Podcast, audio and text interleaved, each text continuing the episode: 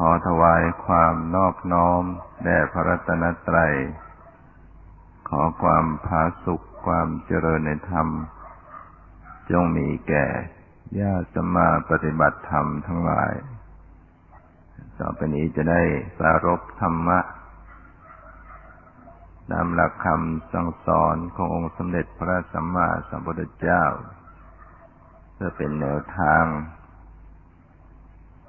แห่งการประพฤติปฏิบัติธรรมโดยว่าพวกเราก็มาทำความภาคเพียรในการที่จะพัฒนาชีวิตจิตใจของตนเองให้สูงส่ง คือให้เขาถึงความสะอาด ความบริสุทธิ์ ความหมดจดของจิตใจ อันเป็นสภาพของ ความดับทุกข์ ความสิ้นไปแห่งกิเลส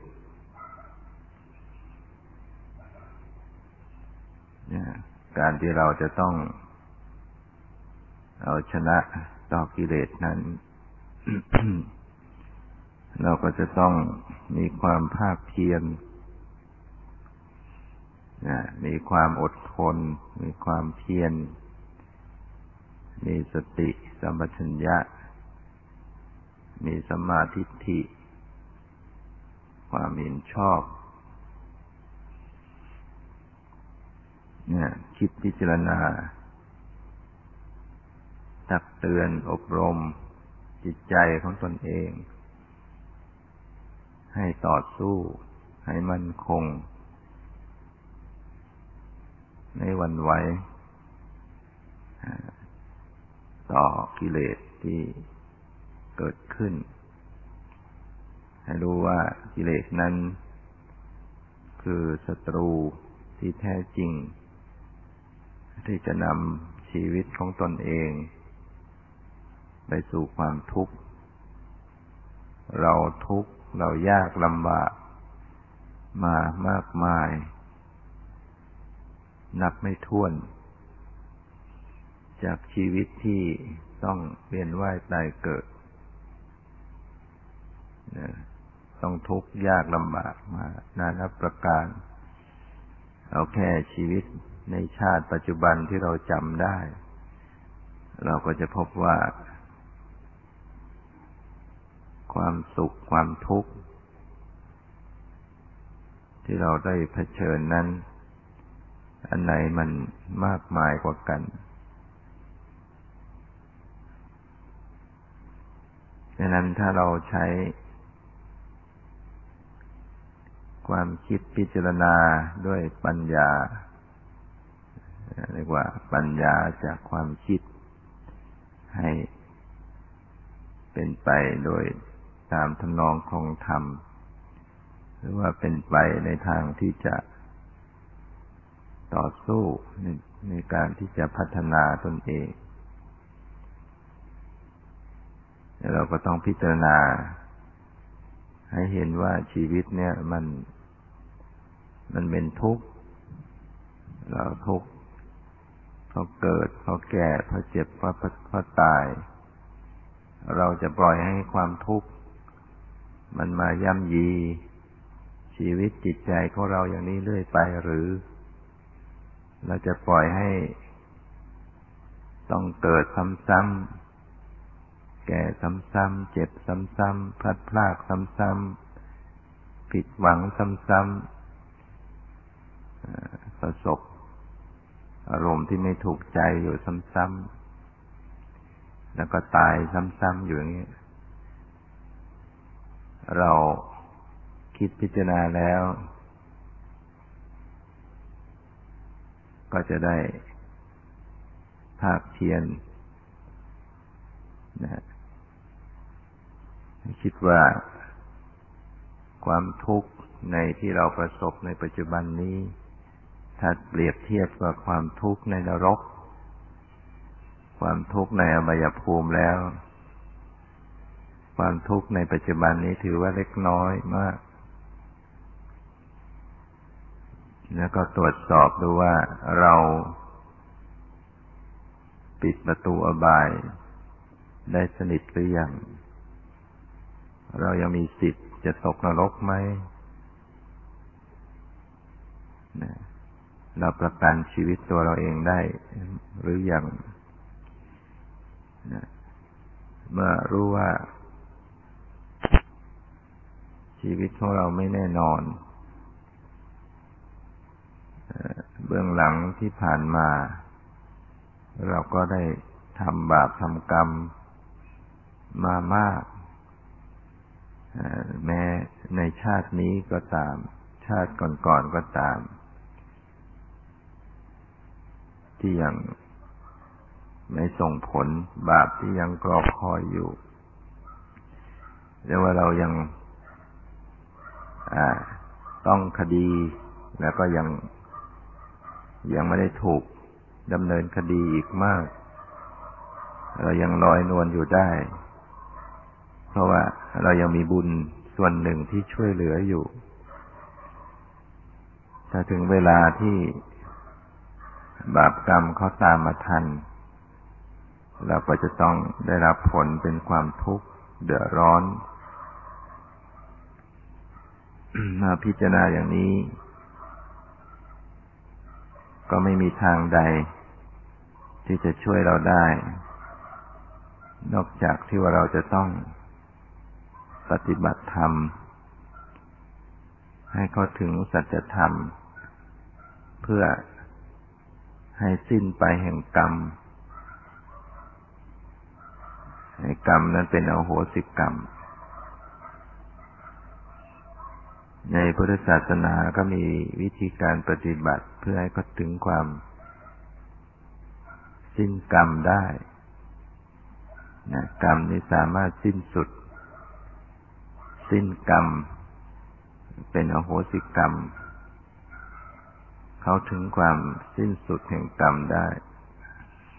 ถ้าดวงจิตของเราหลุดพ้นจากอาสวะกิเลส จิตของเราก็จะไม่เป็นกรรม จะไม่ทำกรรมอีกต่อไป หรือว่าเป็นกิริยา จิตของพระหันนั้นจะเป็นกิริยาหรือกิริยาจิต จิตที่อยู่เหนือบุญและบาปเรียกว่า สิ้นกรรม ไม่มีวิบากผลที่จะเกิดขึ้นต่อไปแล้วท่านก็สิ้นทุกข์ดังนั้นไม่มีทางอื่น เราไม่มีทางเลี่ยงทางอื่น ที่จะสิ้นทุกข์ที่จะดับทุกข์ได้ นอกจากเราจะต้องปฏิบัติธรรม ให้เขาเห็นสภาวธรรมตามความเป็นจริง เพื่อถอนความยึดมั่นถือมั่น เพื่อทำลายอาวิชชาความหลง จึงจะสามารถสิ้นกรรม ฉะนั้น ในการประพฤติปฏิบัติแม้ว่าจะยากลำบาก เราจะต้องภาคเพียรต้องต่อสู้ ต้องอดทนนะ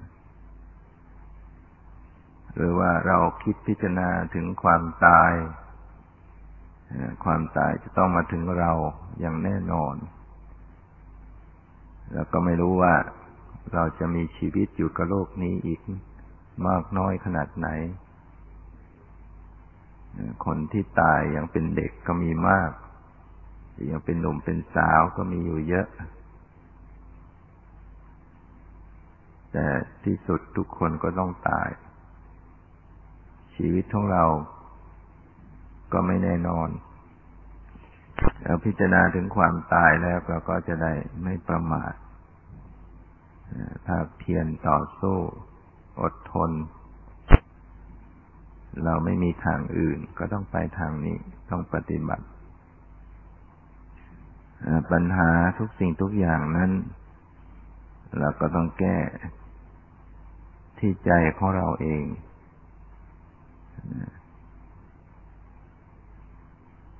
อย่างมีโยมวันนี้ก็มาคุยนะว่ามีความทุกข์ เกี่กับเรื่องบ้านเรื่องที่ดิน เรื่องเว้นคืน ตกลงใจไม่ได้ว่าจะเอาอย่างนั้นหรือจะเป็นอย่างนู้น ทุกทุกอกทุกใจ ก็มาถามถึงว่าจะจะตัดสินใจอย่างไรดี ก็เลยพูดธรรมะให้ฟังไปหลายอย่าง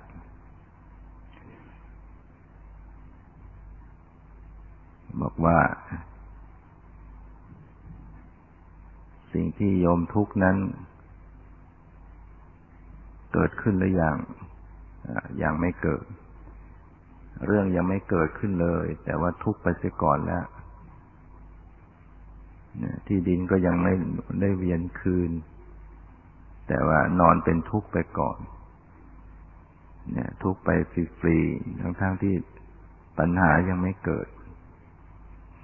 เนี่ยวิตกกังวลในสิ่งข้างภายหน้าภายที่ยังมาไม่ถึง แล้วก็พูดถึงว่าชีวิตของเรา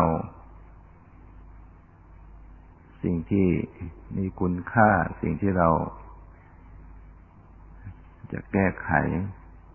ปัญหาที่สำคัญก็คือที่จิตใจของเราสหาก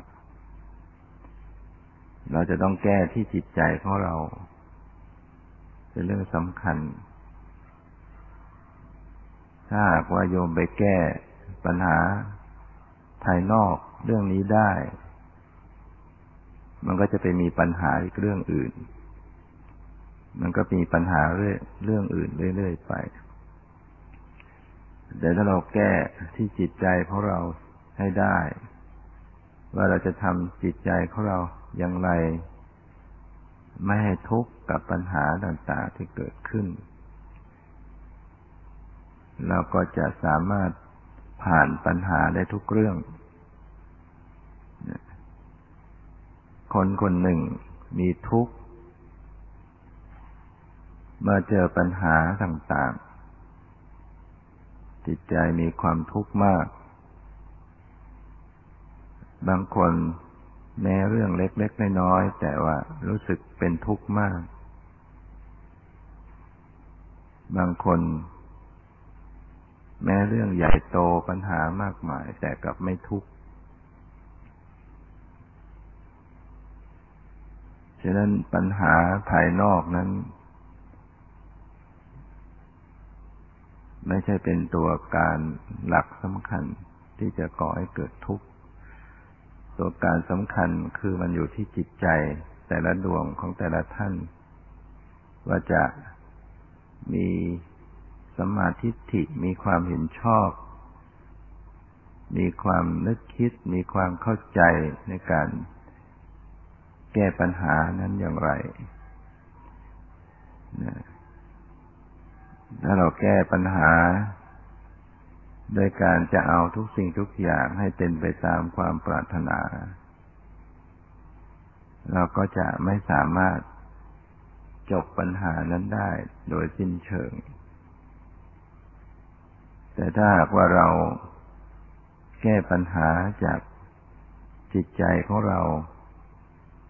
ให้ลดให้ละ ให้ยอมรับ ให้ปลดให้วาง ให้ปลงให้ได้ มันก็จะจบปัญหาทุกเรื่อง อุปมาเหมือนกับว่ามียุงมากมาย เรารู้สึกลำคาญว่ายุงกัด ปัญหาเรื่องยุงเราจะแก้ได้อย่างไร ก็มีอยู่สองวิธีหนึ่งจับยุงทั้งหลาย เข้าไปในมุ้งให้หมด แล้วก็มานอนนอกมุ้งให้สบายประการที่สองก็คือ ปล่อยยุงมันไปตามธรรมชาติทั้งมัน แต่เราเอาตัวหลบเข้ามุ้งซะ ก็แก้ปัญหาได้สองวิธีนี้วิธีไหนมันมันง่ายกว่ากัน แล้วก็เป็นวิธีที่เราพอจะทำได้ ทุกคนก็คงจะคิดได้ว่าอ๋อวิธีแรกเนี่ยคงจะจนปัญญาอย่าไปเที่ยวตามจับยุงเข้ามุ้งให้หมด คงจะทุกข์ยากลำบาก แล้วก็คงจะกลุ้มใจเสียใจ เพราะจับยุงไม่หมดสักทีหนึ่ง ก็คงจะไปเป็นทุกข์เรื่องจับยุงไม่หมด แต่ถ้าหากว่าเรา หามุ้งมากาง เอาตัวเราเองหลบเข้ามุ้งซะ รู้สึกว่าจะง่ายกว่า เยอะ อันนี้ก็คือหลักการการแก้ปัญหาในทางพุทธศาสนา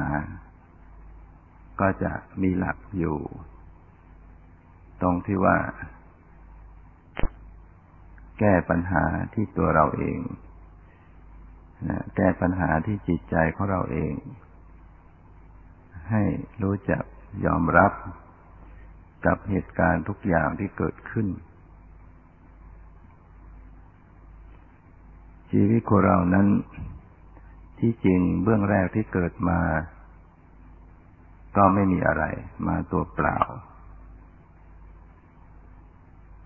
แต่มันจะสูญเสีย สมบัติไปบ้างบางชิ้น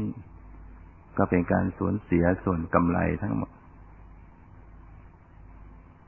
นะที่เราเสียไปเนี่ย ก็เสียส่วนที่เป็นกำไร เสียไปบ้างก็ ก็ไม่เป็นไร เพราะยังมีเหลืออยู่อีกหลายอย่างตอนเกิดมาไม่มีอะไร มีแต่ตัวเปล่าๆแต่มันเสียไปบางอย่าง เราก็ยังมีอื่น ๆอีก ยังมีเสื้อผ้าไหมยังมีข้าวกินไหมยังมีบ้านอยู่ไหมก็ยังมีอยู่นะก็คุยให้โยมมันนี้ฟังเขาทุกข์ใจ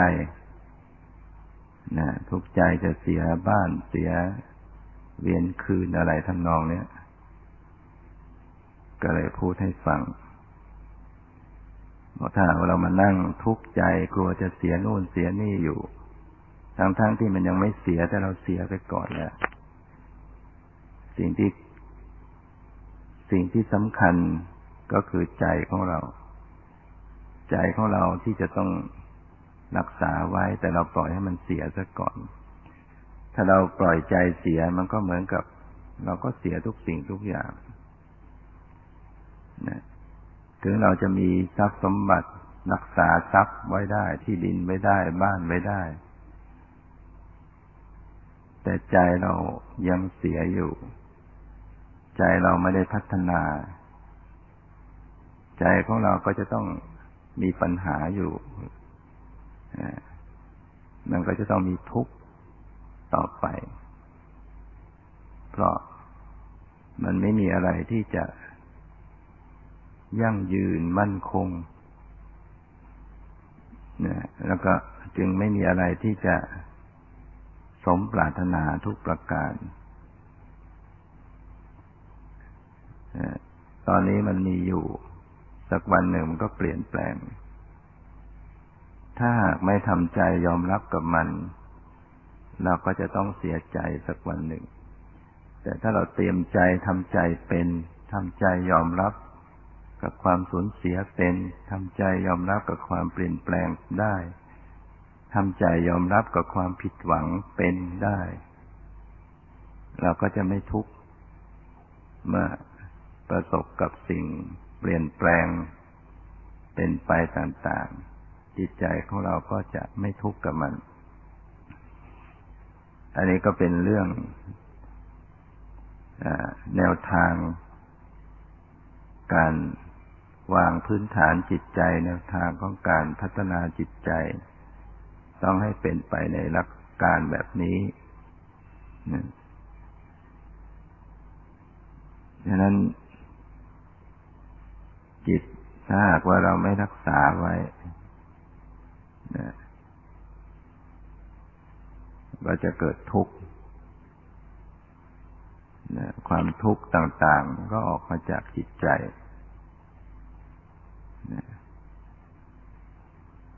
นั้นจิตนี้ เป็นใหญ่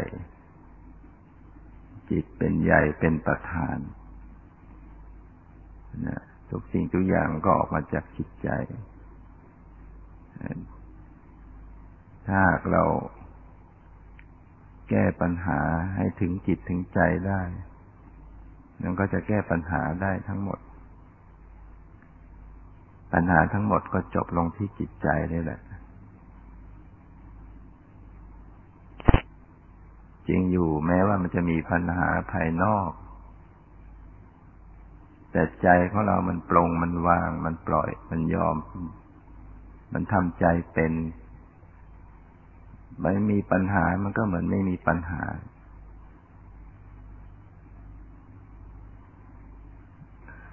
เราก็ ใช้แนวความคิด เมื่อถึงคราวที่เราประสบปัญหาหรือเราต้องสูญเสียสิ่งใดสิ่งหนึ่งไป ไม่ได้สิ่งนั้นไม่ได้สิ่งนี้ ก็ให้คิดว่ามันก็ดีเหมือนกัน มันไม่ได้อย่างนี้เดี๋ยวมันก็ได้อย่างอื่น อย่างนี้เสียไปเดี๋ยวมันก็ได้มาใหม่ นะแล้วก็เราก็ต้องหัดทำใจให้ให้ต่ำสุดเข้าไว้เนี่ยถ้าเราทำจิตใจให้มันต่ำสุด หมายถึงทำจิตใจยอมไปถึงจุดที่ต่ำสุด เราจะไม่รู้สึกว่าเราสูญเสียอะไร เนี่ย ถ้ามันขึ้นมาขีดหนึ่งก็ถือว่าได้ สองขีดก็คือได้ เพราะมันต่ำสุดนะ จิต ยอมรับไปถึงจุดขีดต่ำสุด มันก็ไม่มีอะไรจะต้องเสียอีกต้องหัดทำใจเหมือนอย่าง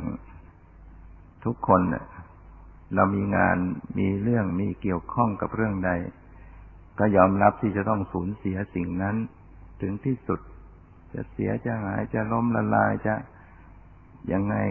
ก็ลองดูซิว่ามันมันจะอดตายไหม มันจะตายไหม เราไม่มีสิ่งนั้นไม่มีสิ่งนี้มันจะตายไหมเออ ถ้ามันจะตายจริง ๆ ก็ก็ลองดูซิมันตายก็ตายดูซินะนะอะไรทำนองเหล่านี้ เราจะไม่รู้สึกอะไรไม่รู้สึกว่าจะต้องสูญเสียอะไรทำใจไว้กับทุกเรื่องทุกอย่าง ทีนี้ในการประพฤติปฏิบัติเจริญกรรมฐาน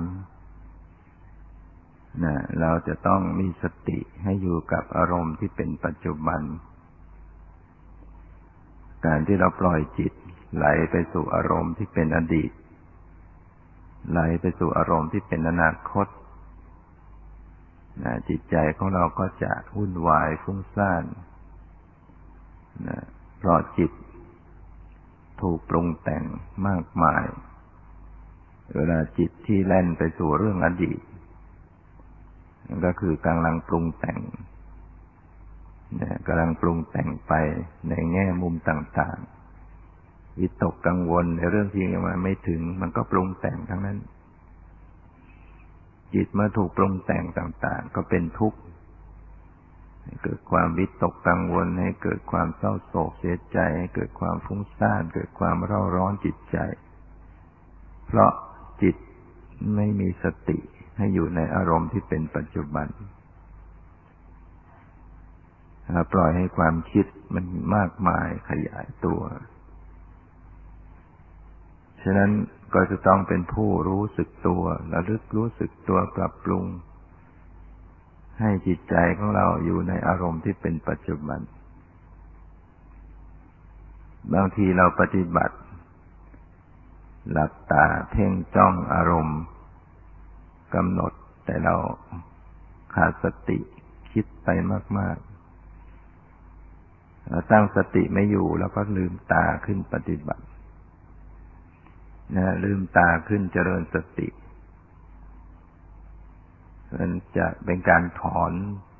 ความรู้สึกให้มันเผลนๆขึ้นมา ถ้าเรา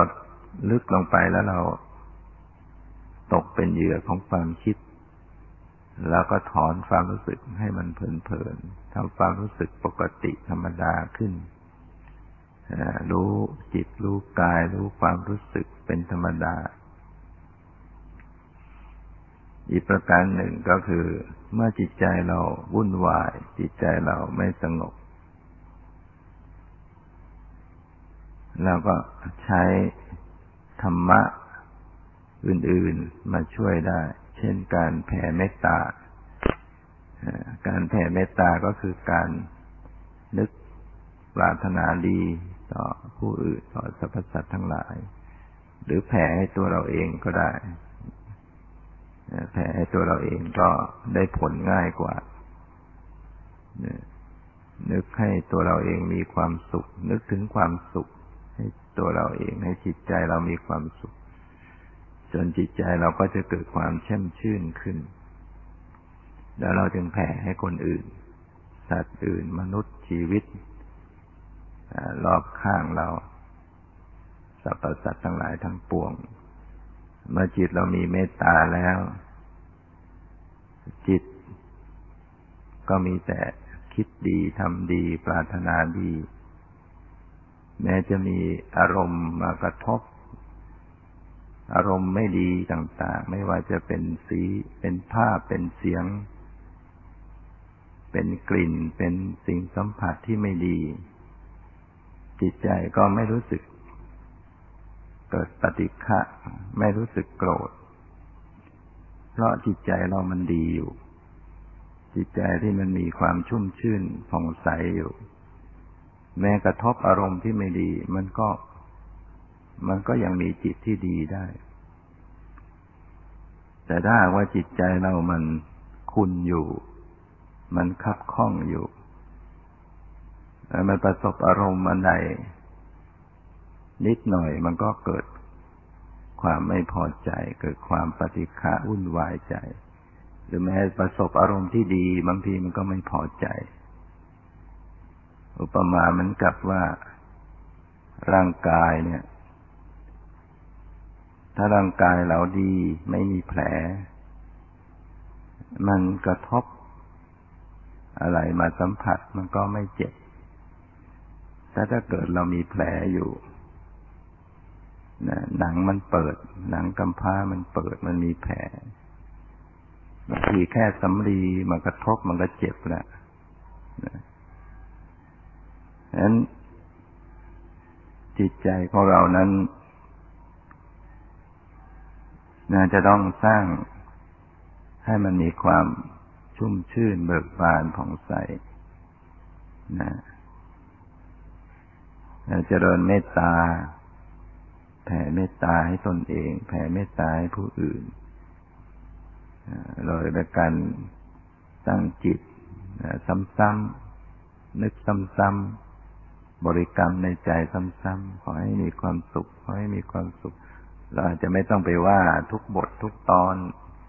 สัพเพสัตตาสัตว์ทั้งหลายจงเป็นสุขไม่ต้องไปว่าทั้งหมดบางที่เราว่าจิตเราไปเกรงเป็นนึกถึงภาษา แต่เราว่าเอาคำที่มัน กินใจถูกใจเราสักคำหนึ่งสองคำแล้วก็ว่าซ้ำๆจิตใจเราน้อมเมตตาแล้วเมื่อจิตเราดีแล้วมันก็สัมผัสสัมพันธ์กับสิ่งต่างหลายด้วยความรู้สึก ดีไปหมด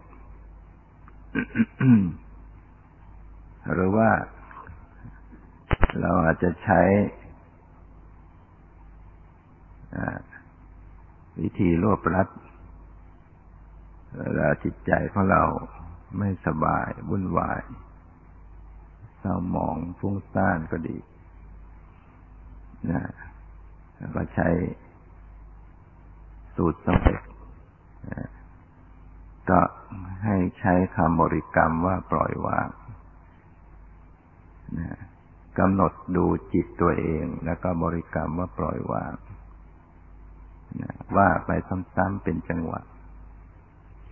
นะปล่อยวางไม่เอาอะไร ปกติคลี่คลาย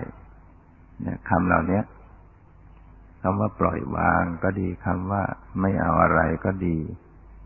คำว่าปกติก็ดีนะเป็นภาษาเป็นสมมุติก็ดี แต่ว่ามันจะเป็นตัวนำจิตของเราคล้อยตาม เราต้องเป็นทุก ชั้นเชิงเท่าอาวุธบางทีอาวุธชนิดนี้มันเคยใช้ได้ดีแต่มาถึงบางครั้งก็ใช้ไม่ได้ดีก็ต้องเปลี่ยนใหม่รวมความว่าเราถือหลักว่า การปฏิบัติต้องทำไปสู่ความเป็นปกติทำไปเนี่ยมันจะต้องเป็นปกติขึ้นเรื่อยๆ จะต้องเข้าไปสู่การไล่จากการบังคับ ยิ่งละเอียดก็ยิ่งต้องไม่บังคับ ฉะนั้นต้องเป็นผู้ตรงซื่อตรงต่อการปฏิบัติ คือปฏิบัติด้วยจิตใจที่ตรง คือไม่เอาอะไร หลัก การปฏิบัติวิธีการปฏิบัติต้องปฏิบัติแบบไม่เอาอะไร แต่ถ้าเราไม่ตรง เราปฏิบัติเพื่อจะเอา มันก็ไม่ตรง ไม่เป็นผู้ซื่อตรงนะถึงเราจะแอบแฝงอย่างไร มันก็มีผล ที่จะให้เกิดขึ้นไม่ถูกต้อง ผลที่ถูกต้อง ผลจะเกิดขึ้น เหตุก็ต้องถูกต้องด้วยทำเหตุให้ถูกต้อง ผลก็เกิดขึ้นที่ถูกต้องแล้วเราทำเหตุคดผลออกมา มันก็ไม่ตรงดังการปฏิบัติต้องทำจิตใจให้เป็นกลางจริง ๆ อย่าคิดว่าเออไม่เป็นไรเราเราทำเราต้องเอาให้ได้ เราต้องบังคับ ทุกอย่างมันเป็นเหตุเป็นผลเป็นปัจจัยของมันโดยธรรมชาติ เราจะทำผิดหลักมันไม่ได้นะเพราะฉะนั้น การที่เรากลัวจะไม่รู้ กลัวจะไม่ทัน กลัวจะไม่ได้อะไร แล้วก็ไปทำด้วยความเร่ง ไปทำด้วยการที่จะเอาให้ได้ มันก็เลยไม่ได้อะไร สิ่งที่คนได้คนถึงก็คือการปล่อยวาง แต่เราไปทำสวนทางซะแล้วมันก็ มันก็เลยไม่ได้ สิ่งที่ปล่อยวาง การปฏิบัติธรรมนั้นผลเป้าหมายสูงสุด มันก็ไปอยู่ที่การปล่อยวางจิตที่หลุดพ้น วิมุตติหลุดพ้นคือมันปล่อยวาง นะเราไปทำเพื่อจะเอามันก็สวนทางนะเหตุเบื้องต้นกับผลเบื้องปลายไม่สอดคล้องกัน ผลเบื้องปลายคือการปล่อยวาง เหตุเบื้องต้นมันก็ต้องสอดคล้องกันไปบ้าง แล้วปล่อยวางในวิธีการปฏิบัติปล่อยวางก็มีหลายระดับ ที่กล่าวนี้หมายถึงการปล่อยวางในวิธีการปฏิบัติ ส่วนปล่อยวางที่มันเป็นผลสำเร็จจริง ๆ คือจิตที่หลุดพ้นจากกิเลส จิตที่หลุดจากความยึดมั่นถือมั่นแล้ว อันนั้นเป็นอีกส่วนหนึ่ง แต่ส่วนที่กล่าวนี้หมายถึงการปล่อยวางในวิธีการปฏิบัติ คือการปฏิบัติที่ถูกต้องนั่นเอง เราจะเรียกว่าการวางท่าทีที่ถูกต้อง การวางท่าทีที่เหมาะสม วางอะไร ก็คือสติ เจริญสติสัมัชัญญะเนี่ยเราจะเรียกว่าวางนะคือการเจริญสติสัมปชัญญะ สติมันเป็นตัวเข้าไประลึกรู้ เหมือนเป็นผู้ดูผู้รู้เนี่ย จะต้องให้มันอยู่ในภาวะที่ปกติ เป็นกลางพอดี ถ้าเราดูด้วยมีกิเลสคือความทยานอยาก ก็จะดันในตัวดูเนี่ยล้ำหน้าเกินไป เกิดการจดจ้องบังคับกดข่ม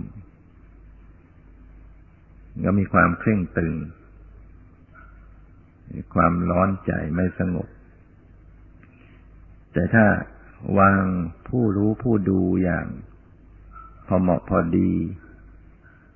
ในการที่มันพอเหมาะพอดีก็คือมันมี มันไม่มีตัณหาเข้าไปด้วย มันดูด้วยความแค่ดู แค่รู้ ไม่ได้ดูด้วยจะเอาให้ได้ ถ้าจะเอาให้ได้มันเป็นตัณหา มันดูไปอย่างนั้นเนี่ยดูเหมือนผู้ไม่มี ความรู้สึกอะไร ไม่ดูอย่างไม่มีปฏิกิริยาอะไรดูรู้สักแต่ว่าดูสักแต่ว่ารู้ไปเห็นสักแต่ว่าเห็นได้ยินก็สักแต่ได้ยิน ทราบก็สักแต่ว่าทราบรู้ก็สักแต่ว่ารู้ คือจะพยายามไม่ไปมีปฏิกิริยาอะไรด้วย เสียงได้ยินรู้กลิ่นรู้รสเข้ามา สภาวะอันใดที่เกิดขึ้น เข้าไปรับรู้ก็รู้ไปอย่างนั้นไม่ไปรู้สึก ยินดียินร้ายอะไรด้วยนะจุด จุดที่จะเข้าไปสู่ ก็ต้องอยู่ในจุดอย่างนี้ จะเรียกว่ามันวางเฉย จะเรียกว่ามันปกติก็ได้ จะเรียกว่ามันเป็นกลางก็ได้ จะเรียกว่ามันพอดีก็ได้ มันเฉยแต่ไม่ใช่เฉยแบบไม่รู้ไม่ชี้เนี่ยความเฉยแบบไม่รู้ไม่ชี้ก็อย่าง หรือว่าการปล่อยวางแบบ วางทิ้งอย่างนั้นก็อย่าง อันนี้เราไม่ได้วางทิ้ง ปฏิบัตินี่วางแบบยังรู้อยู่ รู้อยู่ แต่รู้แบบไม่เอา รู้แบบจะเอาก็อย่างหนึ่งรู้แบบไม่เอาก็คือยังรู้อยู่เราต้องหัดทำจิตใจมันอยู่ในจุดแบบนั้นดังนั้นในหลักคำสอนที่พระเจ้าแสดงไว้ในสติปัฏฐานจะเห็นว่า ทรงตรัสในตอนท้ายของทุกข้อ เป็นหลักไว้ตลอดนะกายเยกายานุปัสสีวิหารติ อาตาปีสัมปชาโนสติมาวิทยาโรเกปิชาโทมนัสสังพิสุทธิ์ตามระลึกรู้กายในกายอยู่ในเรื่องมีสติมีสัมปชัญญะมีความเพียรกำจัดอภิชาและโทมนัสในโลกเสียให้พินาศกำจัดอภิชาและโทมนัสนะ ไม่ว่าจะข้อเวทนา ข้อจิตข้อธรรมตอนท้ายท่านจะต้องตรัสว่า พึงกำจัดอภิชาและโทมนัสในโลกเสียพินาศโลกก็คืออารมณ์กรรมฐานที่สติไปเลยรู้เนี่ยหมายความว่าเวลาสติเข้าไปเลยรู้อารมณ์อันใด จะต้อง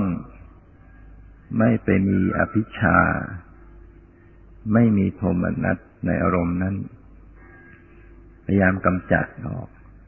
อภิชาคืออะไร อภิชาก็คือตัวเพ่งเล็งอยากได้จเจริญสติจะเอาให้ได้ อย่างนี้มันมีอภิชา ทรงตรัสว่า ให้ละคือให้สติสมัชญะที่เจริญนั่นแหละให้มันไม่คล้องแวะไปในเรื่องมีอภิชา และก็ไม่คล้องไปในโทมนัส โทมนัสก็คือยินร้าย ปฏิเสธไม่เอา เกลียดชัง ไม่พอใจนี่ท่านก็ไม่ให้ไปอย่างนั้น ให้ให้อยู่กลางกลางอยู่ในส่วนที่ไม่ยินดียินร้าย แล้วสติสมัชัญญะกำหนดรู้อารมณ์ใดหัด หัดวางเฉย ไม่ยินดียินร้าย หรือจะเรียกว่าเป็นกลางหรือปกติหรือพอดี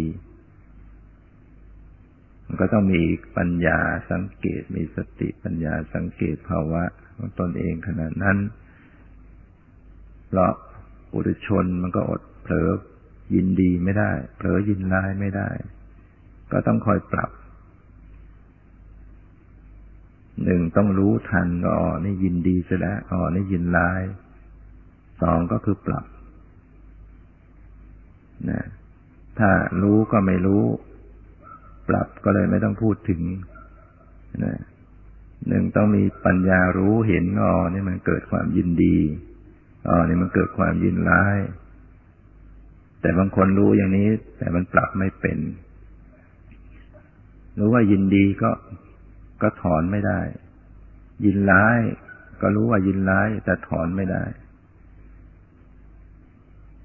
ก็ต้องมีปัญญาในการฝึกหัด อย่างที่บอกไปแล้วว่าอาจจะใช้คำสอนหรือจะบริกรรมไปก่อนก็ได้ปล่อยวาง ถ้ารู้สึกว่ามันมีความยินดี เพ่งเลงจดจ้องบังคับเกินไป ก็สอนในใจเอาปล่อยวาง ไม่เอาอะไรนะ นี่เป็นต้น แล้วก็คอยสังเกตดูว่า เออ มันมันมันวาง มันคลายไหมเนี่ยจิตใจของแต่ละคนละท่านนั้น มันก็เป็นธรรมชาติที่ดิ้นรนกวัดแกว่งซัดสาย เป็นธรรมดาอย่างนั้น จิตเหมือนเด็ก เหมือนเราเลี้ยงเด็ก บางครั้งเด็กมันร้อง เราจะแก้ปัญหาอย่างไร เวลาเด็กมันร้องที่เราก็ขู่เด็กบางคนเราขู่เรา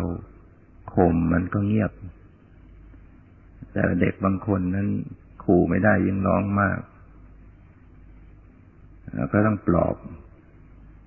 นะเด็กบางคนพอปลอบแล้วก็เงียบนะบางคน ขู่ก็แล้ว ปลอบก็แล้ว มันก็ยังร้องอยู่จะแก้อย่างไรจะปล่อยเลยปล่อยมันร้องไว้เลยเดี๋ยวมันก็เงียบเอง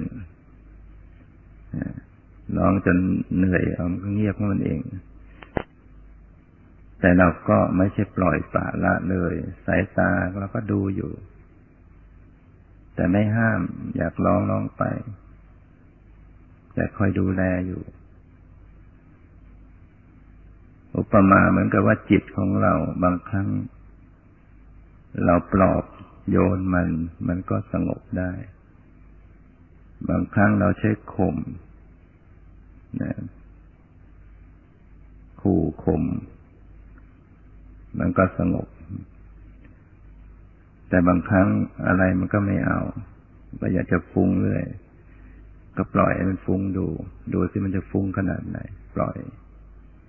เพราะบางครั้งเราฟุ้งเพราะเราควบคุมมัน บังคับมันเด็กที่ถูกบังคับมันก็เลยร้องใหญ่จิตที่มันฟุ้งบางทีเราปล่อยมันฟุ้ง อยากฟุ้งก็ฟุ้ง แต่เราก็ดูมันไปอย่างนั้นแหละดูซิจะฟุ้งยังไงดูแต่เราคุมอยู่ดูก็สามารถจะหยุดของมันได้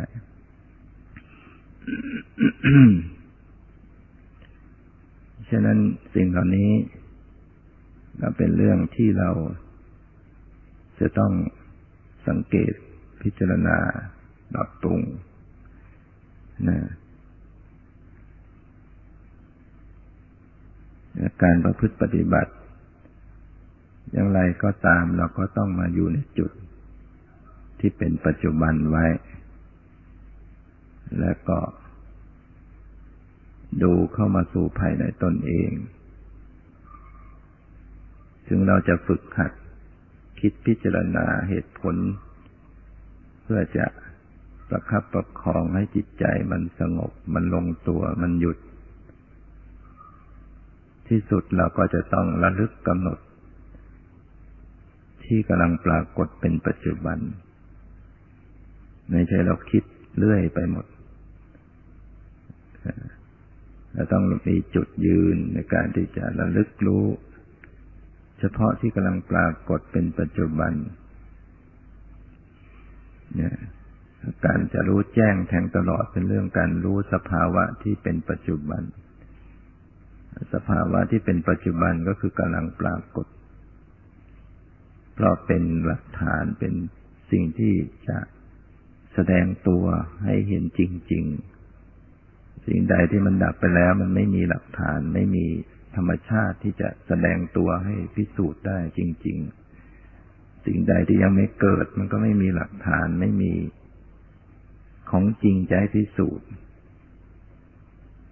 ดังนั้นการจะรู้แจ้งต้องพิสูจน์ในสิ่งที่มันมีมันเป็น มันเกิดมันดับอยู่ต่อหน้าต่อตานั้นดังนั้น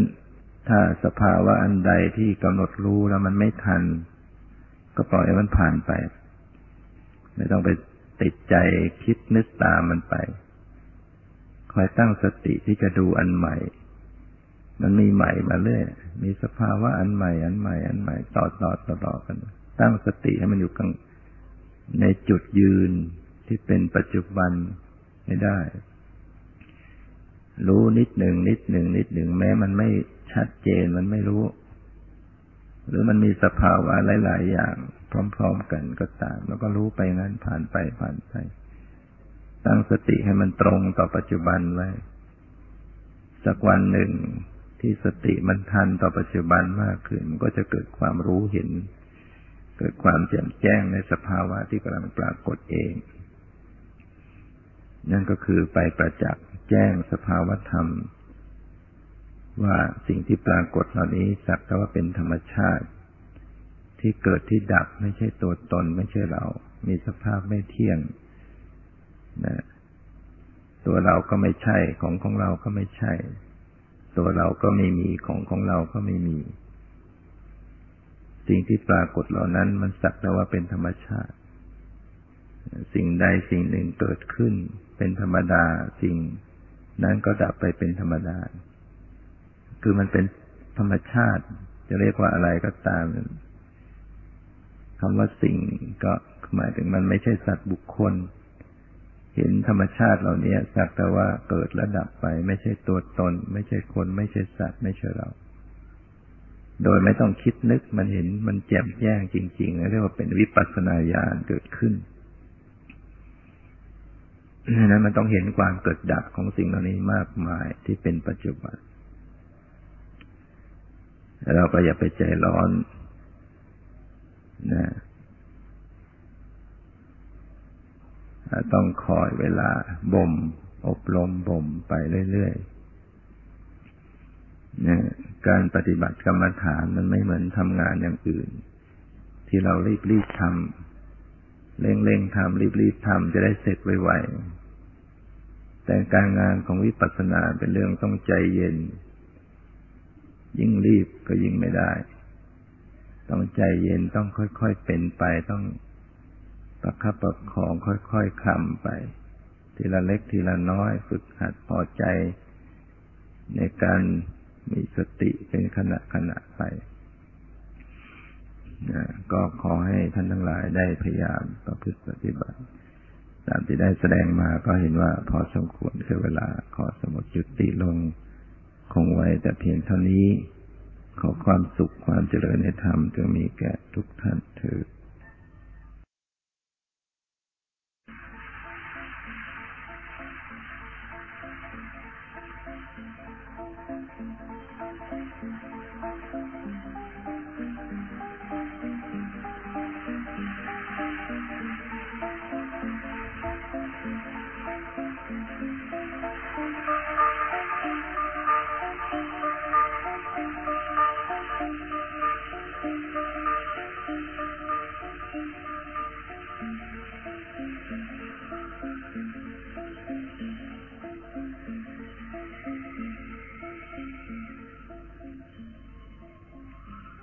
ใน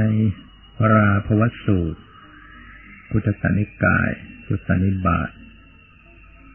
พระพุทธองค์ได้ทรงแสดงธรรม ว่าด้วยทางแห่งความเสื่อม กับเทวดาที่มาทูลถามปัญหา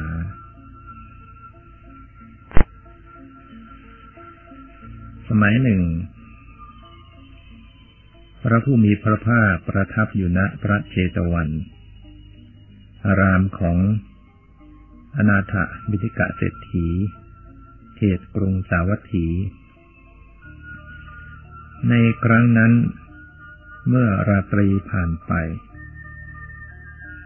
เทวดาองค์หนึ่งมีวันณะงดงามยิ่งนักเปล่งรัศมีให้สว่างไปทั่วพระเชตวันเข้าไปเฝ้าพระผู้มีพระภาค ถึงที่ประทับ ถวายอภิวาทแล้ว ยืนอยู่ณที่สมควรส่วนข้างหนึ่ง ได้ทูลถามพระผู้มีพระภาคด้วยคาถา ว่า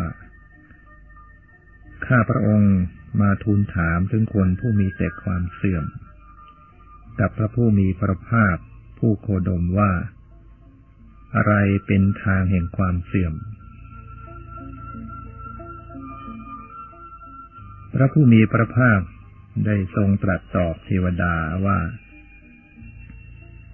ผู้เจริญก็รู้ได้ง่าย ผู้เสื่อมก็รู้ได้ง่าย ผู้เจริญใคร่ธรรม ผู้เสื่อมชังธรรม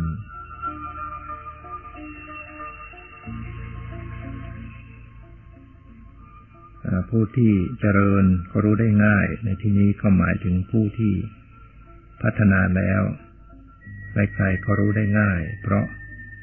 ได้เห็นหรือได้ยินเกี่ยวกับการประพฤติปฏิบัติของท่าน ใคร่ทำก็หมายถึงปรารถนาที่จะฟังและปฏิบัติตาม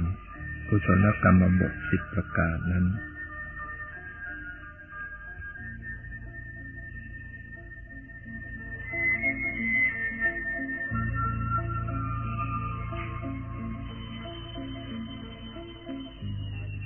วดาก็ได้ทูลถามต่อไป ด้วยพระดำรัสที่ตรัสบอกนี้ข้าพระองค์ จึงทราบชัดว่า ข้อนี้นั้นเป็นทางแห่งความเสื่อมข้อที่หนึ่งข้าแต่พระผู้มีพระภาคขอพระองค์โปรดตรัสบอก ทางแห่งความเสื่อมข้อที่สองว่าเป็นอย่างไร พระผู้มีพระภาคตอบ ดังนี้ว่า คนที่มีอสัตตบุรุษเป็นที่รัก ไม่ทำสัตตบุรุษให้เป็นที่รัก ชอบใจธรรมของอสัตตบุรุษนั่นเป็นทางแห่งความเสื่อม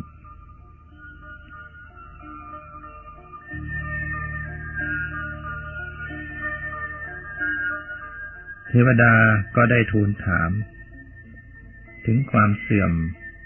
ต่อไปว่าข้าแต่พระผู้มีพระภาค ขอพระองค์โปรดตรัสบอก ทางแห่งความเสื่อมข้อที่สามว่าเป็นอย่างไร พระผู้มีพระภาคเจ้าตรัสว่า คนผู้ชอบหลับอยู่เสมอ ชอบสมาคม ไม่ขยันหมั่นเพียรเกียจคร้านโกรธง่าย นั่นเป็นทางแห่งความเสื่อม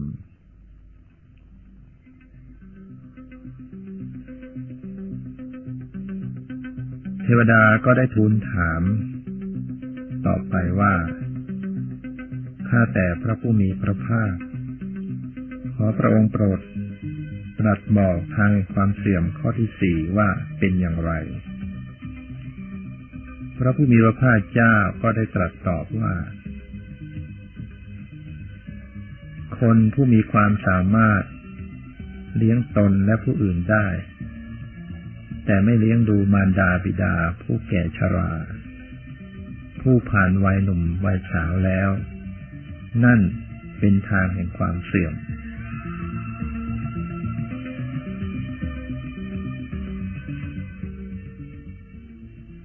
เทวดาก็ได้ทูลถามต่อไป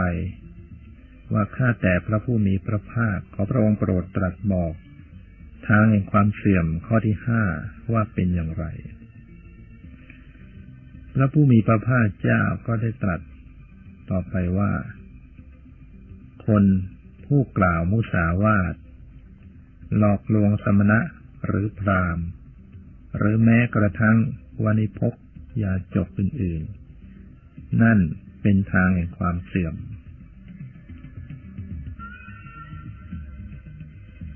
เทวดาก็ได้ทูลถามต่อไปว่า ถ้าแต่พระผู้มีพระภาค ขอพระองค์โปรดตรัสบอก ทางแห่งความเสื่อมข้อที่หกว่าเป็นอย่างไร พระพุทธองค์ก็ได้ทรงตรัสว่า คนผู้มีทรัพย์มาก มีเงินทองของกินเหลือเฟือ กินของอร่อยเพียงคนเดียว นั่นเป็นทางแห่งความเสื่อม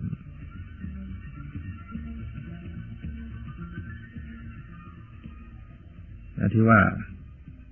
กินของอร่อยเพียงคนเดียว ในที่นี้ก็หมายถึง เป็นผู้ตนนีลาบ กินโดยไม่แบ่งให้แม้กระทั่ง บุตรและภรรยาของตน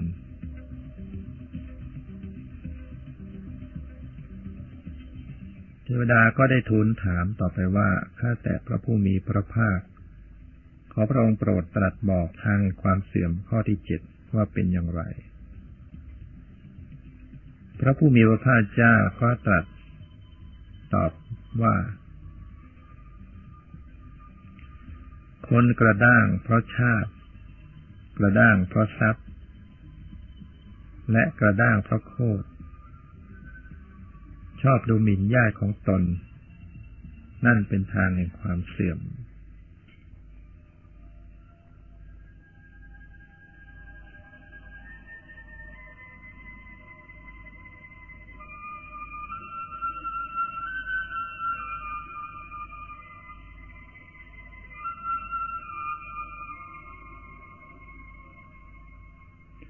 เทวดาได้ทูลถาม ว่า ด้วยพระดำรัสที่ตรัสบอกนี้ ข้าพระองค์ก็จึงทราบชัดว่า ข้อนี้นั้นเป็นทางแห่งความเสื่อมข้อที่เจ็ดข้าแต่พระผู้มีพระภาคขอพระองค์โปรดตรัสบอก ทางแห่งความเสื่อมข้อที่แปดว่าเป็นอย่างไร พระผู้มีพระภาคก็ได้ตรัส ตอบว่า คนผู้เป็นนักเรงหญิง นักเลงสุราและนักเลงการพนัน ชอบล้างผลาญทรัพย์สมบัติที่ตนหามาได้ นั่นเป็นทางแห่งความเสื่อม เทวดาก็ได้ทูลถามต่อไปว่า ข้าแต่พระผู้มีพระภาค ขอพระองค์โปรดตรัสบอกทางความเสื่อมข้อที่เก้าว่าเป็นอย่างไร พระผู้มีพระภาคเจ้าก็ตัดตอบว่า คนผู้ไม่ยินดีภรรยาของตน ชอบเที่ยวหญิงแพทย์สยา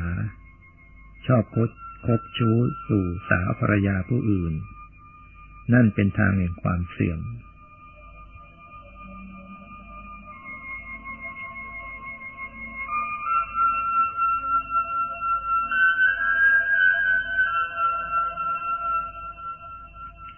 ทวดาก็ได้ทูลถามต่อไปว่าข้าแต่พระผู้มีพระภาค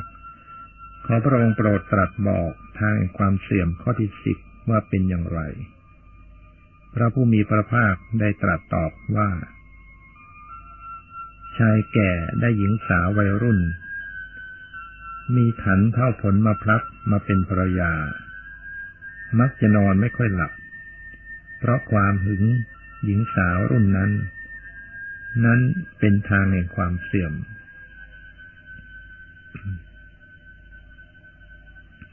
เทวดาก็ได้ทูลถามต่อไปว่าข้าแต่พระผู้มีพระภาค ขอพระองค์โปรดตรัสบอกทางความเสื่อมข้อที่สิบเอ็ดว่าเป็นอย่างไร พระผู้มีพระภาคเจ้าได้ตรัสตอบดังนี้ คนแต่งตั้งหญิงหรือชายผู้เป็นนักเลง ใช้จ่ายเงินทองฟุ่มเฟือย ไว้ในความเป็นใหญ่ นั้นเป็นทางแห่งความเสื่อม เทวดาก็ได้ทูลถาม ต่อไปว่าข้าแต่พระผู้มีพระภาคขอพระองค์โปรดตรัสบอกทางแห่งความเสื่อมข้อที่สิบสองว่าเป็นอย่างไร พระองค์ได้ตรัสตอบว่า คนผู้เกิดในคติยตระกูลมีโภคะน้อย แต่มีความมักใหญ่ไฟสูง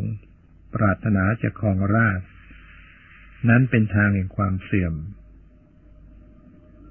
บัณฑิตผู้สมบูรณ์ด้วยทัศนะอันประเสริฐ พิจารณาเห็นทางแห่งความเสื่อมในโลก ดังกล่าวมานี้แล้ว ท่านย่อมครบโลกที่เจริญแน่นอน